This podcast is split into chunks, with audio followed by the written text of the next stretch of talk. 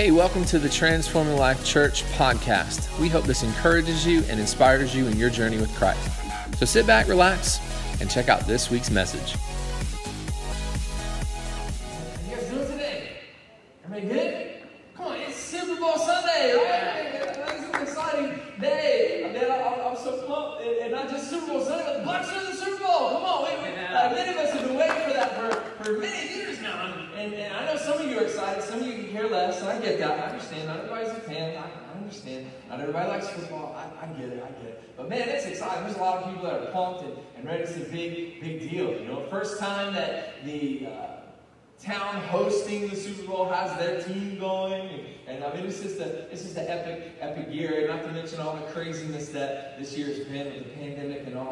All this stuff. But, but man, it, it, it's it's crazy. Um, you know. My son is he's really gotten into sports lately, and it's been kind of cool this season. We, we've been watching a lot of games together, and um, and, and so I asked him, all right, man, here we go. Super Bowl, Bucs in it. What do you think? Who- Who's going to win? Was like, Bucs are going to win. They're going to win by a touchdown. It's going to be close, 38-31. I'm like, all right, that's, that's not a bad assessment. That's not a bad, bad guess. I, I, would, I would kind of flow along with that a little bit. I'll be okay with that, uh, that guess. But, uh, man, we, we are excited. You know, it always fascinates me. It always fascinates me that these professional teams, that they come together and somehow do something productive, right? Think, about. Think about the, the people who are on these teams. All these guys have egos, right? Uh, all, all these guys, they're not, they're not just playing to win. Many of them are playing for that paycheck, right? Uh, you realize these guys get bonuses for going to the Super Bowl. They get bonuses for winning the Super Bowl, right? They, they get paid. Like we, we think we're playing and it's all about team, but, but they, they get paid uh, some, some good amount of cheddar there. And, um, and so it just it always fascinates me that, that these teams get together and, uh, and be able to do anything with the egos that are, are out there. Everybody's playing. They might be playing on a team, but a lot of people are playing for themselves. We've seen it time and time again. Uh, these guys are out there and, and competing. It's a competitive, uh, competitive sport. But it always it always fascinates me that they're able to come together because you know we're all a bunch of armchair quarterbacks, right? We, we sit back and we watch the game with our chips and dip and Mountain Dew or whatever drink that you like to drink. And, um, and, we watch the game and we think, oh, we can do so much better, right, Jerry? We, we think, oh, these guys, man, come on, what are you doing? I can throw the ball better than that, right? Anybody ever thought, oh, that's me every game, right? That's me game. We think we can play the game better than, than all these guys, and, and it's just so funny that, that we sit back and we, and we watch that, but we don't realize that, that the game is a lot different than what we think. Like, uh, like I remember growing up playing in the backyard, and, and we get out there, and, and, you draw the plays like in the palm of your hand, you know, right? Or, or in the dirt, better yet, you're loaded up, and it's like, all right, you're going to go out here 10 steps, and you're going to cut left, and I'm going to hit you right there, right? And so we go out there, we play in the backyard, we think we know a little something about, about the game. Right? But, but in those, those real time, in those real games, like the, the, the game is really fast. Like things are happening. There's these big two, three hundred pound linemen that are that are coming at you at the quarterback, and you got to make quick decisions, like seconds. A- Amy's really been interested in football. We've been in the backyard, we're running routes, and I'm telling him like what to do because he's really wanting to play and stuff like that. And, and, and then don't want to switch it up. You want to play quarterback? And I'm like, all right, man. I was like, what are you doing? You got to throw the ball, bro. You can't hold on to that. You're going to get sacked. And, because this guy's got to be quick. It's a lot quicker than, than what we think. And not to mention, you've got this defense. These guys are coming at you. These guys are mean, and they're mad, and they're talking about their mamas and all kind of stuff, right? And they're, they're coming, and they're coming, and, and the game just it, just goes moves so much faster uh, than what we think. And, so I say all that. Let's say that these players they, they have to communicate with one another. They're, they're not just going out there and, and, all right, you run down there and throw the ball like what we do in the backyard. Right? They they have to communicate together. How many of you have ever said, like, where's the quarterback throwing the ball? Right? Many of us said that, but usually there's a miscommunication between him and the receiver. And he was supposed to zig when he's at, you know? And so oftentimes there's this miscommunication. Sometimes it happens. Sometimes they're calling out all these weird plays, and you hear them saying all these funny words. Omaha, Omaha, Blue 62, blah, blah, what do all those numbers mean? I don't know. But they do somehow. And they're communicating. They're trying to communicate. They're trying to work together uh, uh, to win. They've got to trust each other. There's some times that Tom Brady, he's going to throw the ball and the receiver's not even looking yet. Because it has to be that that quick, and they have to they have to trust you. Tom Brady sometimes he's going to stand out, or whoever the quarterback is, Mahomes, whoever, um, they're going to stand out there, and sometimes they got they got to just take the hit. So they got to trust their guys to block, and, and, and, and they're, they're, they're counting on their guys to block so that they can focus on where they're, they're throwing the ball. It takes a lot of communication. It takes a lot of trust for them to win or to move the ball at all. Isn't it like that in our relationships? Right? Isn't it like that in, in our various relationships that we have? Whether it's a friendship, whether it's a coworker, uh, your spouse, right? Your mom, your dad, all of your different family members that you have. Isn't it like that in our various relationships where we have to communicate and we have to trust each other to win? Right? It's very much, very much like that. Uh, many of us suffer from relation slips. Right? Relation slips. What's that mean? What, what, that's not even a word, Pastor. Yes, I understand that. Uh, but think about this. Things oftentimes get said that didn't mean to get said, but it came out and it got it slipped out. You know what I'm saying? Right? There's some things that are taken out of context at times. Trust is broken, hurt, happens. Look at the world around us. There's a lot of people that are not getting along right now for various reasons. There's a lot of relationship flips going on in the world today. So, what do we do? Huh? How, how, how, do we navigate that? Because there's a lot more division right now than there is unity. How do we do that? How do we navigate it? How do we win in our various relationships that we have? Whether it's your marriage, whether it's your friendships, your brother and sister, whoever it might be, your coworkers, your classmates, how do we win in our relationships? How do we avoid and work through relation slips, right? Let, us talk through that. Throughout this month of February, we're going to be talking through this each week, going through this to help you deal with that, right? Because here's the deal if you follow Christ, you're supposed to reflect the, the love that you receive from Him. You're supposed to reflect Jesus, and you're supposed to be Jesus to other people. But are we doing that?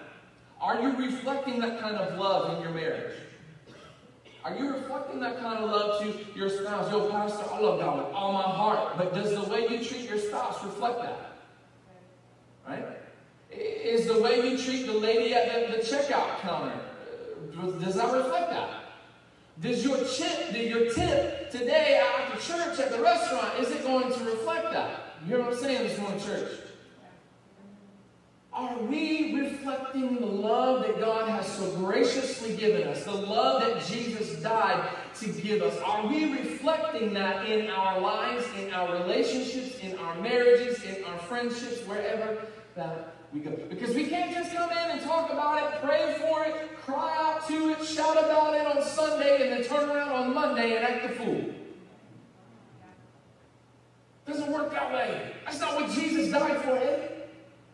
Come on, we, we've got to be reflecting the love of God. So, so it's time to start dealing with these relation slips in our life. Because when we learn to love others well, we reflect the love that we receive from God. It's difficult for some, though. Why? Because they love themselves more than they do other people. And that might be a hard truth, but that is just it. It is the truth. There's some, though, that have a hard time with that because they don't love themselves at all. All requires us to surrender ourselves to Christ. All requires us to die to ourselves and surrender ourselves to the Lord. Relationships is one of the hardest things that we do. Let's just be honest. We, we, we, we, we can't control what other people do, right? But we can absolutely control how we interact in those relationships, how we respond in certain moments of our life. We can control ourselves. So how do we navigate? How, how do we how do we work through all the emotions? Because sometimes that's like walking through a minefield, right? You, sometimes you might feel like in your various relationships, in your marriage, you feel like you're tippy toeing over this mine. It's like, man, I want to say the wrong thing, and then boom, it's just going to blow up. You might feel like that at work. You might feel like you, you got to tippy toe around certain things, certain people. I don't want to say it this way because you know everybody's offended. And those of you that are going to small groups, you're not getting offended anymore, right? Because we're learning about the Satan, right? So don't take the bait. Offense only becomes offense when you pick it up. Don't pick it up. But, but it's difficult, right? It's difficult with all the emotions, all the issues, all the things going on It's just a big minefield out there. We're trying not to blow up, right? It's a lot of stress to be living with, isn't it? It's a lot of stress. That's no way to live. I don't believe that's the way God wants us to live. But relationships can happen in any kind of relationship. It can happen in marriage. It can happen at work. It can happen while you're waiting in line at Walmart. Um, I saw it the other day at Lowe's. This lady, um, she was an older lady and probably was driving a, a, truck that was way too big for her to be driving. And she backed right into this Lexus at Lowe's. And, and this, the people saw it. and I was like, oh my goodness, I felt so bad. But automatically they, got triggered. I, I understand, right? All right. Like, it just dropped it. F bomb was like, oh my gosh, like, dude. It was, the hitch had hit the bumper, and it was just a small. I mean, really. And I get it. I get it, guys. I get it. Like that's that's your car. You pay for it. You work for it. But see, that's where we need to dive. Like, honestly, I'm just and I'm just being real. And Haley will tell. I'll probably be like, all right, it was an accident. It is what it is. You know, like these people. You even know how to drive? Like that's, that's what they're saying. This lady, she's kind of like, I'm sorry. like, what do you want me to do? So they're calling it insurance how we respond in, in, in moments in our life. And how is God wanting us to interact with people? Are they back into your car? They say something you don't like? Or they just exist? you, know, you know what I'm saying? Like, how is God wanting us to interact with people? Um, how do we prevent and overcome relationship? I keep, I'm going to mess that word up all day. And I, it's my own fault. My own fault. How do we overcome relation slips? Here's it is. Jesus gave us a clue. He said this. What did he say? Love one another as I have loved you.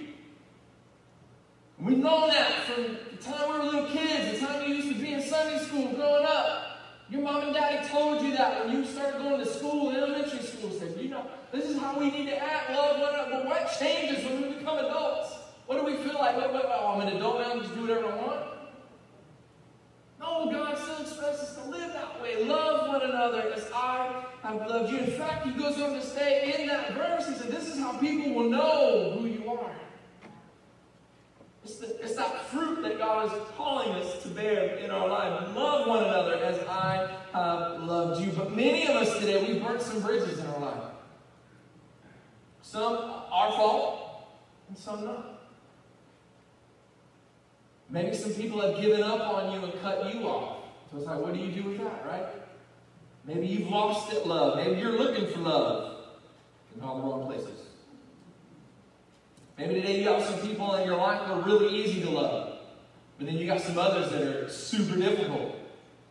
Maybe you got some people you just absolutely love to be around, but then there's some that you can't stand to be around.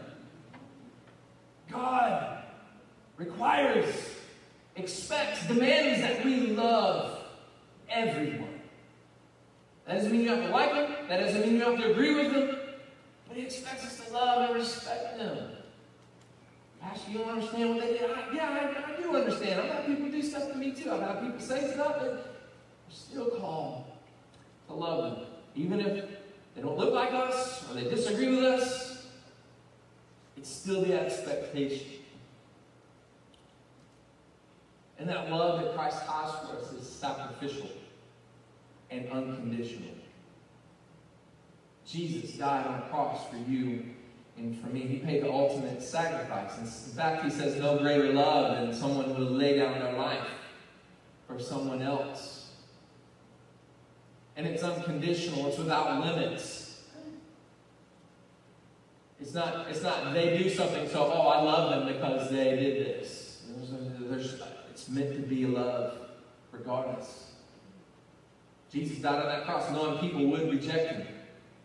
But he still died for them anyway. It's an unconditional love. It's a sacrificial love. And it's the same love that God is calling us to live with in our various relationships that would require us to lay down our lives, to lay down our rights, to lay down our right to be right, to lay down our, our need to have the last word. It's the love of Jesus. Too many are in relationships only seeking what's in it for themselves. I don't know how many times I've been in marriage counseling situations or pre-marriage counseling situations and telling them, listen, if you go in this thing only trying to get your needs fulfilled, listen, you, you're going to miss it You're going to miss it. But if you'll go into a marriage, if you'll go into a friendship, if you'll go into any other kind of relationship saying, hey, how can I serve other people? Because that's the love of Christ. How can I serve them? How can I meet their needs? How can I uh, help them accomplish their goals in their dreams? But that would require us to die to ourselves, to lay down our life just as Jesus did. We're going to be looking in 1 Corinthians chapter 13. You can go ahead and, and turn there if you will. But, but here's some things that the Bible says in 1 John 3 16. It says, This is how we know what love is. Jesus Christ laid down his life for us, and we ought to lay down our life for our brothers and sisters. John didn't just make this up, it didn't just sound good to him. He got this from Jesus when Jesus said, No greater love does a man have than this, that he lay down his life for his brother, John 15, 13. So there's this key to loving Jesus, or to loving like Jesus, right? It's laying down your life. Laying down yourself. Pastor, if, I, if, I, I'm always looking to, to, to help other people, if I'm always looking out for everybody else, well, what about me? Here's the deal. If you serve God and you believe that He supplies all your needs according to His riches and glory, you don't have to worry about it. If you believe that He is your shepherd and you shall not be in want, then guess what? You don't have to worry about it. Do you really trust God? Is what I would ask you in that instance. The key to loving like Jesus, the key to navigating all these relationships, and the key to overcoming and navigating relationship slips is to love like Jesus, to put others first and die to ourselves. 1 Corinthians 13, starting in verse 1.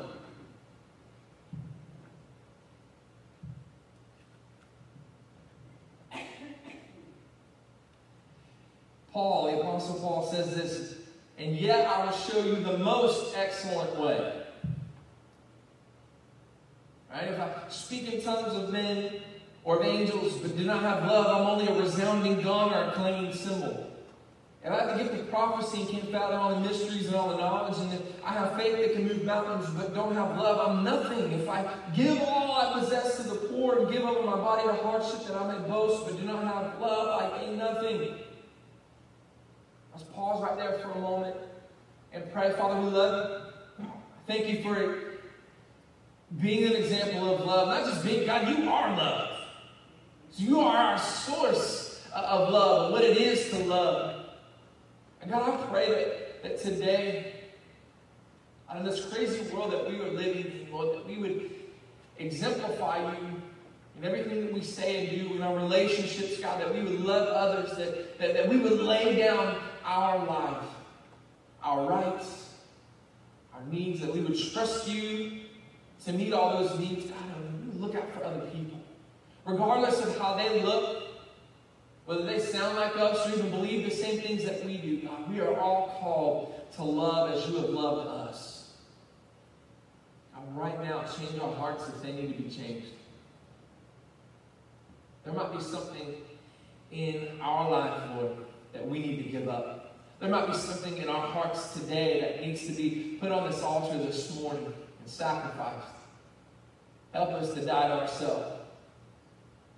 In Jesus' name, amen. Paul is talking to a church that kind of uh, was confused.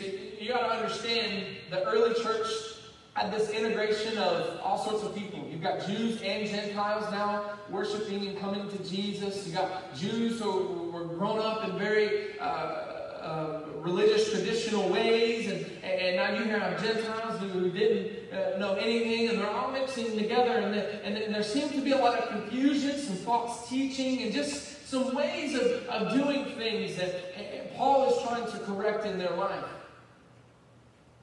And what we need to understand, anytime you read the Word of God, you need to understand what the author is saying, what the author's background is. Who is Paul? Remember, Paul was a religious leader, right? So he was very versed in, in, in, how things used to be. He was very versed in all the traditions and, and, and, all those things. He understood that. And so he comes in and look what he's talking about at the beginning of this passage. He's saying, listen, you can have all these ministry gifts. You could speak in tongues. You could prophesy. You could be able to do all this ministry. But if you don't love, you are missing it. Because that's what the religious leaders were accused of. That's what Jesus would often, they, they would lord the law over the people. They would hold it over them so rigorously, and, and, and it was without love. In fact, they wouldn't even uh, oftentimes be around those people. And that's what frustrated them about Jesus, because Jesus absolutely would. He was always with them. Those were the people he tried to spend the most time with so he could pour into their life. And so, so you understand where Paul's coming from to say, listen, you can do all these great things for God. You can prophesy. You can speak in tongues. You can do all these amazing things. But if you're not loving people, you're missing the point. He, he, he likens it to a, a resounding gong or cymbal. I know there's several parents in the room. You got kids that are learning how to play drums. And if they don't know how to play it just yet, it sounds like a bunch of noise, right? Parents are, yeah, I, I know you do.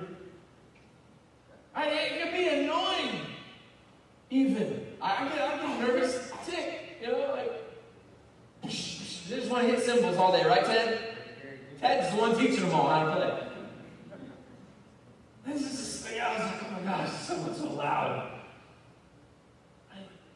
It's annoying. It's a botherance.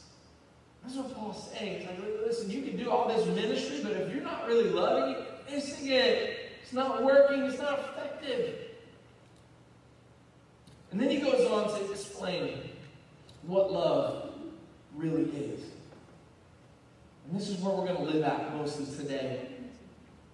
Paul defines love for us. It's a love that Christ has for us. It's that sacrificial, unconditional love. It's that love without limits. Come on, anybody ever experienced the love of God without limits? Come on, if you experienced the full uh, fullness of God's grace and His mercy, come on, you woke up this morning and His mercies were new, right?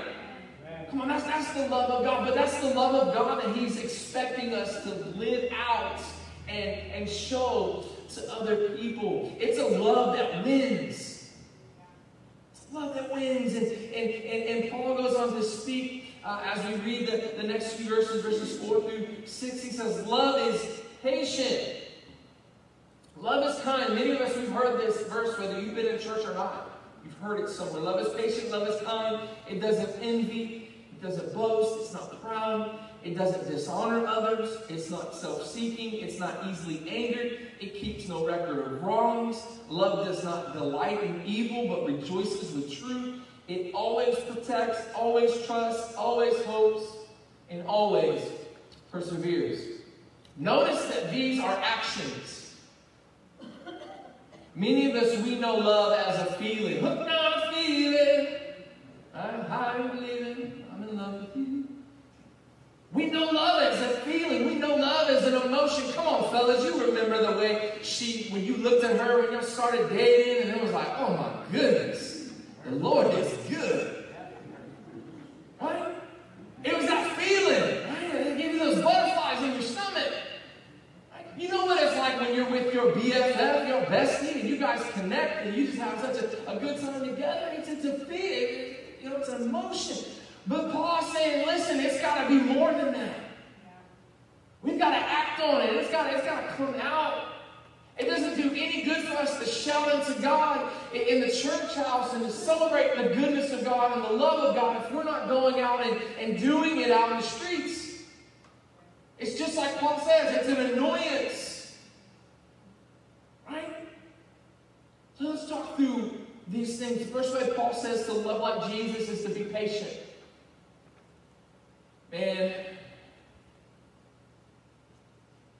gotta tell you how funny God is to have to preach a, a, message about some of these things, and yet you wake up that same morning that you have to preach that and go through situations where you're not patient. And if I can just be really honest and transparent with you this morning, I lost my patience this morning with one of my kids.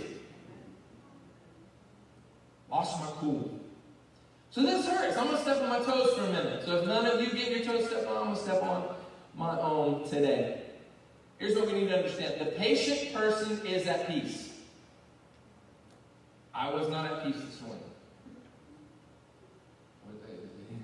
I was upstairs, kid. I was not at peace this morning. I came in this building not at peace. I'm going to be honest with you. The patient person is at peace. The patient, that word to be patient literally means slow to anger. That was not me this morning. So to be patient means to wait without getting angry, to be willing to let something develop in its own time frame without forcing it to comply to your time frame. How many times do we lose our cool? We lose our patience because we, we think, I don't have time to be patient. And there in that statement is the whole point of it. I don't have time to be. I've got plans. I got to be on time. I've got places to go, people to see. I've got a meeting this morning. I've got a calendar to keep. I've got a lot of things to do. I just, I can't wait. I can't stand in this line I don't have time. I can't say. So, so what happens? What do we do? We, we get impatient, we get worked up, and we act rude with people. Some people that we love the most, or we're supposed to love the most. And again, full transparency, that happened this morning. I was not patient. I was not slow to get uh, angry. So what do we do? We're rude. We criticize. We criticize them for not being like us. You just don't understand the time frame that I'm on. See how selfish that sounds? That's a relation slip. But Paul says love is patient. So what in you, what in me needs to die for us to love like Jesus in this manner, to be patient with our family, with our friends, with our coworkers, with your spouse. Come on, somebody. What, what is it that needs to die in us so that we are patient? And maybe it's our need to be in control. Our need to be in control of the situation, the time frame, whatever it is. Maybe, maybe it's that's what needs to die inside of us. Our need to be right. You think if the world would just comply to your timetable and your way of thinking, it would be so much better. But instead of insisting on your way, maybe you can come to Jesus in prayer. Maybe today you need to pray this prayer and say, Jesus, I want to put my need for control and my need to be right, I want to put it on the cross. And I want to, I want to lay that thing down. Help me to live a life of patience and respect for people. The patient person trusts God's timing. They trust that God is in control. You can rest in that.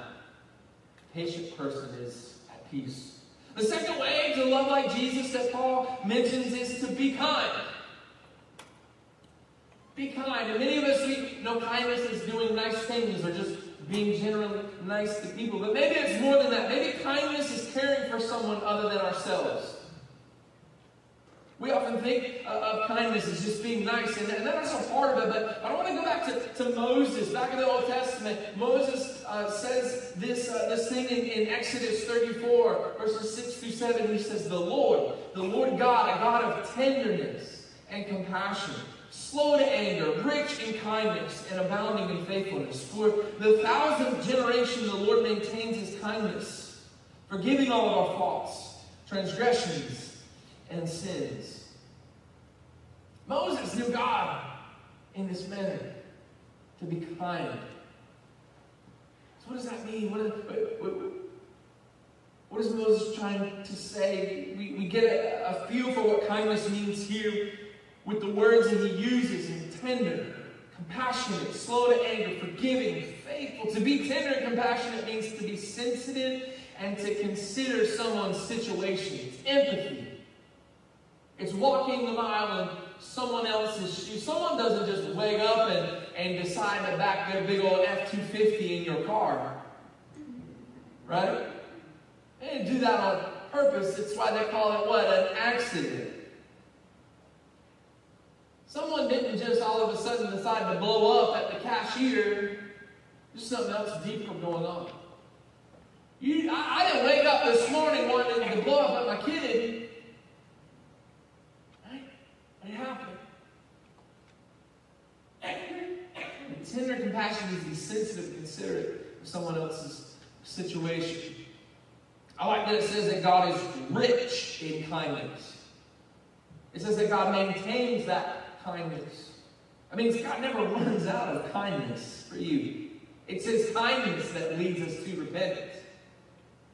Well, the Lord is kind. Many people, many people struggle with understanding God, especially if they read the Old Testament, because they feel like God is this judgmental, condemning God, but He's the complete opposite. He's a God of kindness. He's rich in kindness. He doesn't get tired of us. He doesn't finally lose his temper. Look what follows from kindness and forgiveness. Kindness rejects the need for payback or to prove yourself right. How many of us try to do that? It's like, oh, uh, uh, I gotta, I gotta speak my mind here. You gonna listen to me today? We feel like we've got to do that, but don't. Don't have to do that. That's what kindness really is. So the word kindness is so much more than just being nice. And I know it, it, might sound super simple, but true kindness doesn't happen unless something dies inside of us. What is that for us? Self-centeredness. Self-centeredness needs to die inside of us. Uh, being self-centered is being blind. People that are self-centered, oftentimes uh, they're blind to their own faults and they only see faults in everyone else. They only want to see things their way. They're, they're blind to what other people are experiencing or going through in, in their life. Being self-centered is being blind. Kindness has to do with being other-centered fully aware of their needs. You can't be other centered unless you die to your self centeredness. Kindness is something that is expressed and consistently doing little things for others. In marriage, kindness means setting aside your agenda to wash the dishes or take out the trash. I hate taking out the trash. It's become a joke now. Haley laughs at me when it's flowing over. She knows I hate. It's not that I hate actually doing it. It's because I hate fighting with this stupid thing to get the bag out of the trash can because it's a fight. And then the dog is right there trying to sniff and get something out of it. I hate taking out the trash, but I do it because that's my trash too. Wishes don't wash dishes, y'all. Maybe it's your turn to make the bed. Prepare a meal, vacuum the house, even when it's not your turn. Right? It's not something so trivial or so stupid, but some people get all up in their feels. Some people get offended. Some people fight over this stupid stuff. As a parent, kindness means stay up all night with sick kids when you'd rather sleep. Means long drives to that, that baseball event when you'd rather be doing stuff around the house or helping out with homework when you'd rather watching Wheel of Fortune or whatever your show is. checking up on someone you haven't talked to in a while. But it's like, oh, I don't have time. Right? Kindness in a relationship can heal the deepest hurts and strengthen the weakest relationships. Kindness can heal. A lot of division today, there's a lot of hurt today, and kindness can heal. Write that down. The third way that Paul mentions to love like Jesus is to live humbly. 1 Corinthians 13 4 ends with these words Love does not envy, it does not boast, it is not proud. Pride is a major source of relation slips. Pride causes us to climb a ladder. Pride puts ourselves above other people. Charlie, come up here, my friend. Even though you're wearing that ugly Seminole shirt. Pride would have me say, I don't like the Seminoles. I think they're garbage. So, you know what? I'm better than you. Pride would have me say, you know what? I'm just better than you in general. Your way, I, my way is better. But what if instead of being prideful and putting ourselves up above other people, what if we were humble? You know what, hum, you know what humility does? Humility makes us even. Humility, makes us even. Humility says, you know what, Charlie? Bro, I, I love you. So come here, let, let, me, let me help you out. Let me help you out. Come here. I want you to do better. I want, I want, I want my ceiling to be your floor. Right, come on, come on. I, I want to help you. Come on, don't be scared. I got you, bro. See, see, humility helps me put others above myself. It's the complete opposite. Humility would help me. Uh, well, what, what, can I do to better someone? What can I help to, to achieve Charlie's goals and his plans? How can I invest in his life? How can I pour into? How can I pour into my wife or, or your spouse? How can I do to help elevate them? How can I help them not have a stressful day? If that means washing the dishes, then so be it. How many times are we so focused on ourselves and we put ourselves? Thank you, sir help you got it? Good job, long legged. Joker. Pride is a source of relationships, but humility, where we're all the same. Right? Humility says we're in this together, and we're better together. We're on the same team. We have the, the same goals. We're trying to win this relationship, right? But pride would just be, oh, that's me. Pride says, there ain't no I and, or, or, or, yeah, there ain't no I and team, there ain't no me either. That's what pride would say, right? But God's calling us to be humble. Love is, is humble. Paul goes on to say, doing nothing out of selfish ambition or vain conceit, rather in humility, value others above yourself, not looking to your own interest, but each of you to the interest of others. Philippians 2 4.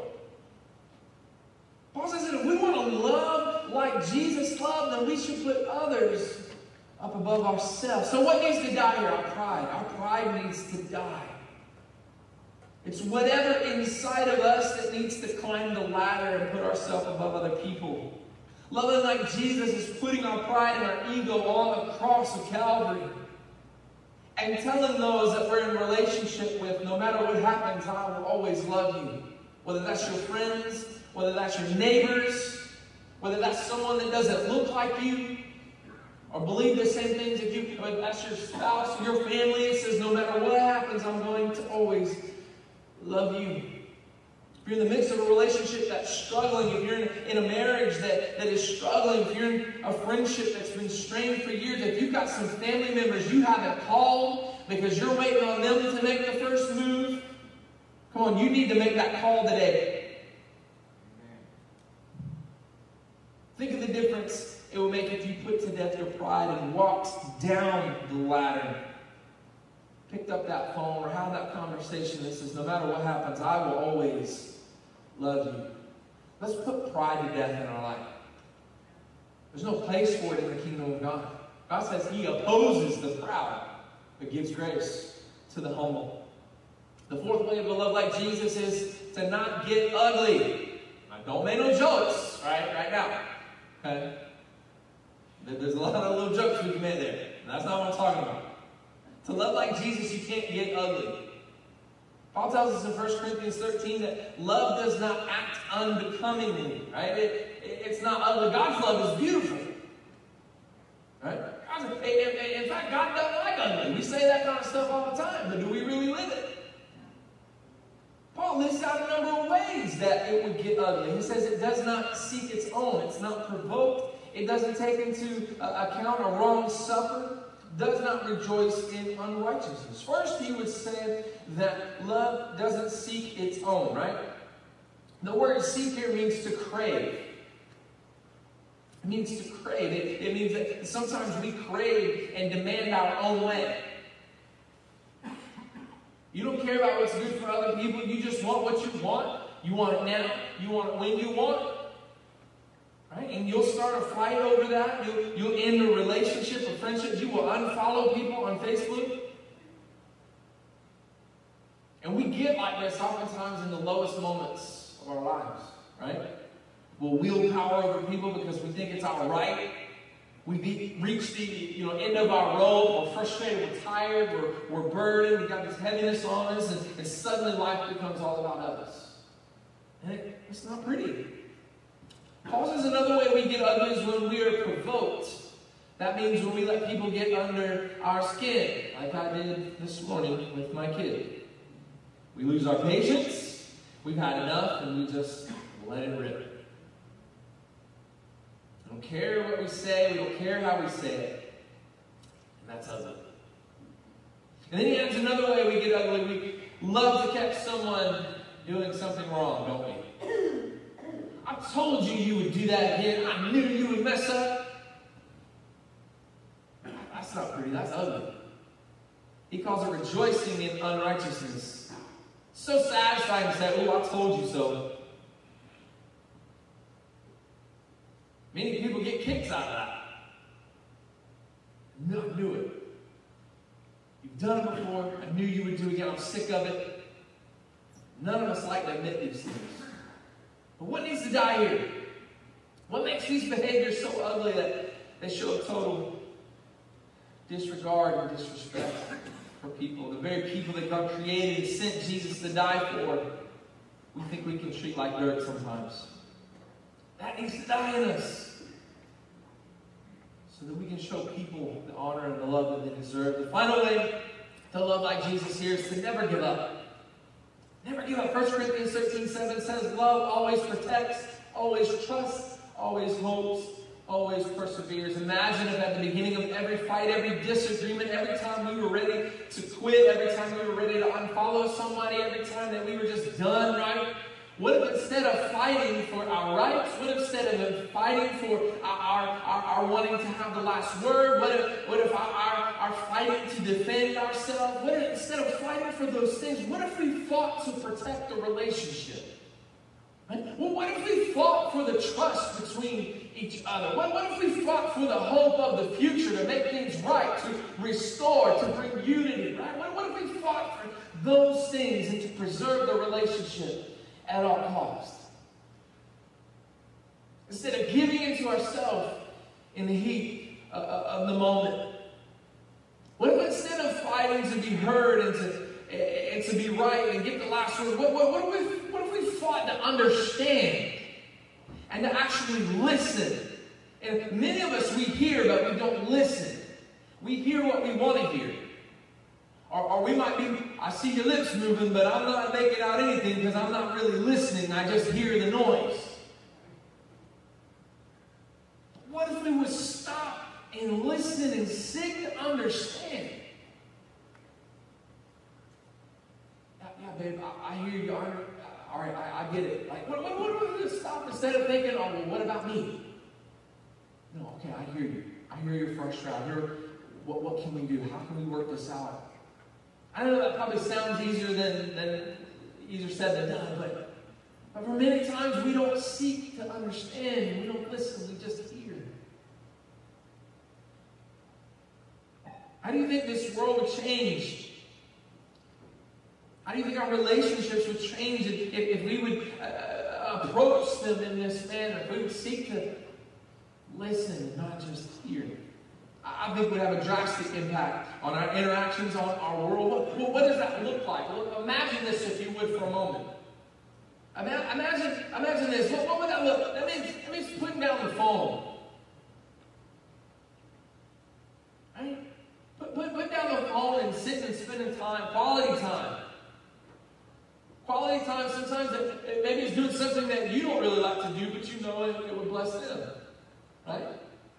Quality time. What was look like? It looks like going outside with your kids when you'd rather take a nap. It looks like being all in when you're home and not still at work. That looks like date nights with your spouse often. That looks like picking up the phone and checking on somebody just because you had a feeling you needed to reach out or you haven't seen them in a while or talked to them. That looks like interceding and praying for people when there is a need and even when there isn't one. Matter of fact, spouses, that looks like praying and laying hands on your spouse instead of just wanting to get handsy with your spouse. That looks like building others up and encouraging them instead of tearing them come on, church, where is the love? Uh, where, where's the love? Where is the love of God? Where is the love of Jesus? That love that Jesus uh, gave for us. Come on, Jesus didn't just die so that you could have a clean slate and, and feel all better about yourself. Jesus didn't just die uh, to, to, to do a work in your life. He died because there's a better way. There's a better way than the way the world is living right now. It's a and Jesus died for that. He, he died so that people could experience this love that we are talking about. He died so that the world would change with his love through you and through me. So we have to die to ourselves. Lay ourselves down. Lay that right to be right down. Lay that, that, that feeling and that need to have the last word. Lay down those insecurities and those fears. Because if you die to your desires, that's when God can come in your life and give you the power to love like Jesus. Come on, worship team, you guys can come on up. After the Last Supper, as we get ready to close things out, on Jesus' final night, Jesus spent time with his disciples, right? We see them having a meal together, and then they, go out from there. And there's this scene that we see play out in the garden, right? The disciples, Jesus said, listen, we got to pray. Some things are about to change. Some things are about to happen. We know the disciples fell asleep. They couldn't handle it. But Jesus, we find praying, intensely praying for what's about to come. Right before he's arrested, he stops and he prays and he talks to God. When he talked to God, he was tempted. He was tempted to give up. Right? He was fully human, fully God. He, he I don't know about this God, right? But instead, Jesus decided to not give up on us. He decided to fight for us and for our relationships. And in Luke 22, 42, he says this. Many of us know it. He says, Father, if you are willing, take this cup from me. Yet, what does he pray? My, uh, not my will, but your will be done.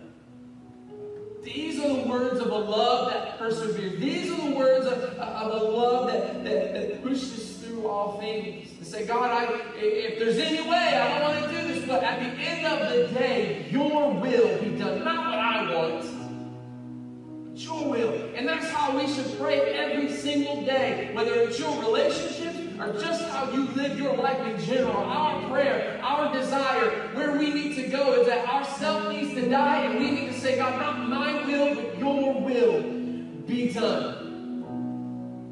Jesus doesn't just uh, pray that to God here. In fact, earlier on, when the disciples are asking God, Jesus, how do we pray? He says, listen, this is how you pray. In, in that prayer, in that model of how we should pray, he says, what?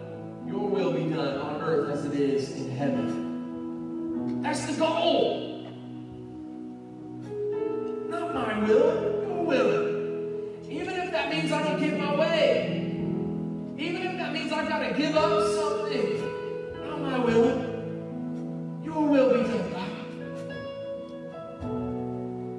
Loving like Jesus is overcoming relationships again and again and again to always protect, always trust, always hope, always persevere. Simply put, if at the hardest moment of your relationship you refuse to give up, you'd be loving like Jesus did and does. There's always room for restoration in any relationship. There's always room for forgiveness. There is always room to make things right. What I want to see here today is that, that the death and resurrection story, it's not just Jesus' story, it's our story. Right? hear, hear me out. Winning in our relationships means we die to ourselves and we ask the Spirit of God in us to give us the love that we need. It requires us to die to ourselves. And that's what distinguishes us as God's children. That's the fruit that we are meant to bear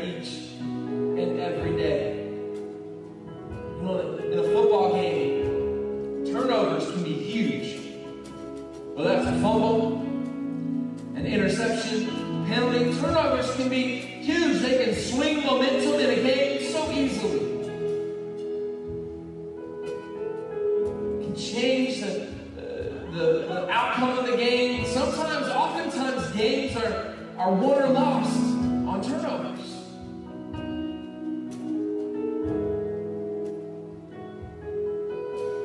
Can really change things. Dropping the ball can be the difference in winning or losing. So guess what? In the game of football, you, you gotta protect this thing, right?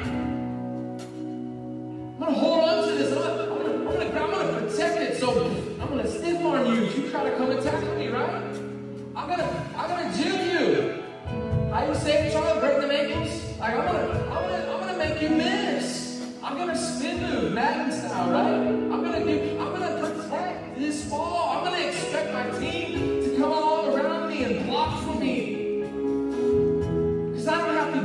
This on my own. I don't have to protect this ball on my own, right? This love that God has given us so richly, so freely, the love that, that Jesus has given us and shown us through his death and his resurrection, we gotta fight for it, church. Now more than ever, we gotta fight for it. We gotta get on our knees and we gotta pray for it. We gotta, we gotta fight for it. We gotta intercede for it. We gotta, we gotta go out. We gotta protect this thing, right? We gotta protect this love that God has given us. Not just for us, but for the world, so we can't fumble it. Now more than ever, church, we got, we got to quit fumbling the ball because I think over the years we've fumbled it too many times. And there's people that are hurting, there's people that are lost, there's people that are confused, and they need a church who's in this thing to win it. They need people who are, who are exemplifying strong marriages and what it means to love each other. They need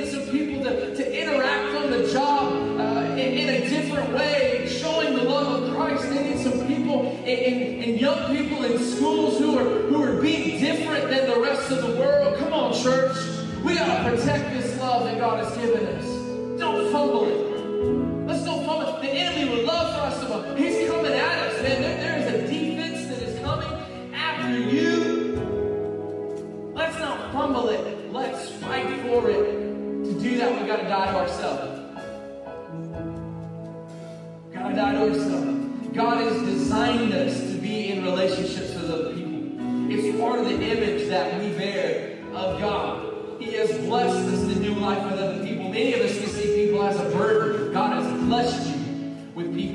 With. We are better together. We are better when we love like Jesus. His love is a love that wins. Come on, will you stand up with me this morning? Come on, I hope you're ready, church, to fight for this thing. I hope you're ready to fight for your relationships.